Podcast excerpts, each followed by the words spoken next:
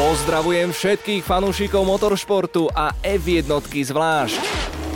Toto sú formuloviny Števajzeleho.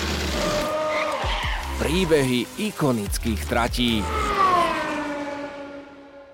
Po pretekoch v americkom Texase sa cirkus menom Formula 1 presúva do šiestej najväčšej svetovej metropoly na jeden z najobľúbenejších okruhov tohto športu. Autodromo Hermanos Rodriguez, ktorý sa nachádza v samom srdci hlavného mesta Mexika a je známy aj vďaka mimoriadne vášnivým miestnym fanúšikom. Tí však môžu za to, že mexický okruh sa nikdy nestal stálou súčasťou kalendára F1. Viac prezradí už tradične náš dvorný archivár Braňo Ježík. Súčasná éra predstavuje už tretiu účasť Mexika medzi veľkými cenami majstrovského šampionátu. Prvýkrát to bolo v rokoch 1963 až 1970. Od 86. do 92. sa Mexiko objavilo na mape Formuly 1 druhýkrát, preteky sa ale za každým konali na jednom mieste.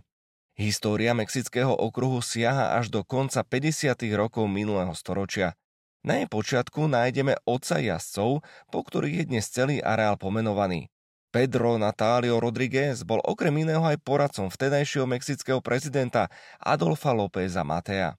V roku 1958 navrhol, aby sa vnútorná cestná sieť na juhovýchode hlavného mesta vo vtedy pomerne zanedbanom parku použila na vytvorenie pretekárskej dráhy. Tá mala umožniť mexickým automobilovým hviezdám súťažiť pred medzinárodným publikom. Napokon aj s pomocou rodiny Rodriguezovcov vznikla pretekárska trať svetových parametrov, ktoré pred obrazom sa stal najstarší okruh v kontinentálnej Európe, v talianskej Monce. Pôvodná trať využívala nepravidelný tvar parku, merala presne 5 km, pričom celý komplex ponúkal množstvo ďalších variácií, vrátane jednomílového oválu, na ktorom sa ale jazdilo proti smeru hodinových ručičiek. Hlavná rovinka s dĺžkou mierne presahujúcou 1 km patrila v dobe svojho vzniku medzi najdlhšie na svete. Vďaka mierne klopenej zákrute oválu, známej pod menom La Peraltada, ktorá jej predchádzala, jazdci na jej konci dosahovali obrovské rýchlosti. Stavba bola dokončená v roku 1959 a jej slávnostné otvorenie sa uskutočnilo 20. decembra v rámci prvých pretekov 500 míl Mexico City. Na radosť domácich fanúšikov bolo pódium kompletne mexické, keď mladých bratov Rodriguezovcov na stupňoch výťazov rozdelil fanžov súputník Moise Solana. Neskôr boli v parku postavené futbalové ihriska, tenisové kurty a bejsbalový štadión. Postupne pribúdali aj ďalšie športoviská, ktoré boli neskôr využité pri Olympiáde v roku 1968. Trať v Mexico City je tak jednou zo štyroch v tohtoročnom kalendári, ktorá je spojená s hrami pod piatimi kruhmi. Ešte predtým sa v októbri 62 na novom okruhu uskutočnili prvé preteky za účasti monopostov Formuly 1, a to s najlepšími jazdcami svojej doby. Divákov neodradilo ani to, že neboli súčasťou majstrovského šampionátu. Hneď prvé podujatie bolo poznačené smrťou mladej mexickej hviezdy Ricarda Rodrigueza, jazdiaceho v tom čase za Ferrari. Scuderia sa ale za oceán nechystala a tak miestny hrdina podpísal pre domáce preteky zmluvu s Robom Volkerom, aby mohol jazdiť s jeho súkromným Lotusom 24. Na veľké zdesenie prizerajúcich sa divákov však počas tréningov v jednej z najrýchlejších zákrut La Peraltada zlyhalo pravé zadné zavesenie Lotusu. Nasledoval náraz do bariéry, po ktorom bol 20-ročný Ricardo na mieste mŕtvy. Ako prejav úcty bol okruh pomenovaný na autodromo Ricardo Rodriguez. Napriek tragédii sa tu F1 vrátila aj o rok, tento raz už ako oficiálna súčasť kalendára. Pamätníci si ešte aj dnes zaspomínajú na vzrušujúce finále v sezóne 64, keď svoj jediný titul šampióna získal John Surtees v kokpite bielo-modrého Ferrari.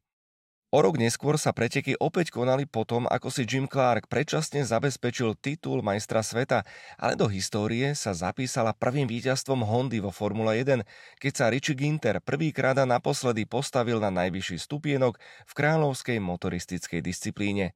Tieto preteky boli zároveň aj prvými víťaznými pre monopost s pneumatikami Goodyear. Keď sem zavítali najlepší jazdci v sezóne 1970, o majstrovi sveta už bolo takisto rozhodnuté. Na okruh si napriek tomu našlo cestu viac ako 200 tisíc fanúšikov, ktorí prišli podporiť novú mexickú hviezdu, Ricardovho brata Pedra Rodrigueza. Tento dav bolo nemožné udržať za bariérami a napriek výzvam Jackieho Stewarta a spomínaného Pedra sa niektorí dostali aj na samotný okruh, aby sledovali preteky postávajúc na okraji asfaltu. Deti prebiehali cez trať a tými chceli, aby boli preteky odložené, kým sa situácia nestabilizuje. Organizátori sa však vyhrážali, že pokiaľ sa veľká cena neuskutoční, armáda týmom okrem aut zabaví aj celé vybavenie. Preteky napokon pokračovali s niekoľko hodinovým oneskorením a všetko akoby zázrakom až na drobné incidenty. Pri jednom z nich Jackie Stewart trafil zatúlaného psa a poškodil si tlmiče, napokon však všetko dobre dopadlo. Avšak hneď ako týmy opustili krajinu, FIA oznámila zákaz organizovania akýchkoľvek medzinárodných automobilových pretekov v Mexiku. To malo za následok vypadnutie miestnej veľkej ceny z kalendára Formuly 1 na dlhých 16 rokov. Okruh, ktorý už v roku 1972 na príkaz vtedajšieho prezidenta Echeveriu pomenovali po oboch bratoch Rodriguezovcoch, Pedro totiž v roku 1971 zahynul pri pretekoch športových aut na Norrisringu, tak tento okruh bol z pôvodnej dĺžky skrátený na 4421 metrov. Trať bola kompletne lemovaná dvoma radami plotov, medzi ktorými hliadkovali ozbrojení vojaci so psami. Aj napriek týmto opatreniam bol návrat v sezóne 1986 úspešný a usporiadatelia získali ocenenie za najlepšie organizovanú veľkú cenu. V nasledujúcom roku sa Veľká cena Mexika presunula v kalendári do júnových termínov. Tráte začala doplácať na to, že je rovnako ako celé hlavné mesto Mexika postavená na vysušených močariskách niekdajšieho jazera a podložie tu neustále klesá. Jej povrch tak ostal zvlnený a hrbolatý. Napriek tomuto F1 vydržala ešte ďalších 6 sezón. Najpamätnejšou z tohto obdobia sa stala krasojazda profesora Prosta za druhým víťazstvom vo Ferrari po štarte z 13. miesta v sezóne 1990. No a takisto aj dve ťažké nehody Artona Senu v La Peraltade v sezóne 1991 a v Esíčkach o rok neskôr. Vtedy sa preteky uskutočnili už na konci marca a jazdci sa čoraz hlasnejšie začali stiažovať na stále viac a viac zvlnený povrch okruhu. Navyše štátna ropná spoločnosť Pemex, ktorá sponzorovala veľkú cenu, sa dostala do finančných ťažkostí. A tak Mexiko, ktoré malo problémy aj s čoraz častejším smogom a rozrastajúcou sa populáciou mesta, na dlhých 23 rokov prišlo o možnosť organizovať preteky Formuly 1. Okruh sa v nasledujúcich rokoch dostal do obdobia útlmu, pričom ťažisko športového komplexu sa zdanlivo odvrátilo od motoristického športu na vnútornej časti zákruty La Peraltada vyrástol v roku 1993 bejsbalový štadión Foro Sol, ktorý sa stal domovom Diablos Rojos del México. Dodnes sa na ňom organizujú aj veľké hudobné koncerty. V 99. bola trať fakticky uzavretá a začali sa šíriť fámy o tom, že sa ju snažia získať do vlastníctva rôzni developery, ktorí tu chceli vystavať novú obytnú štvrť. Nepripomína vám to niečo? Pomoc v podobe novej investície napokon prišla spoza hraníc. Američan Gerald Forsyth, jeden z vtedajších majiteľov série Kart Champ Car, hľadal nové miesta, aby využil náraz záujmu o sériu, spôsobenú úspechom mexických jazdcov. Nutná však bola ďalšia rekonštrukcia spojená s novým riešením zákruty La Peraltada. Cez stred bejsbalového štadióna tak bola postavená nová časť strate, ktorá Peraltadu rozdelila na polovicu.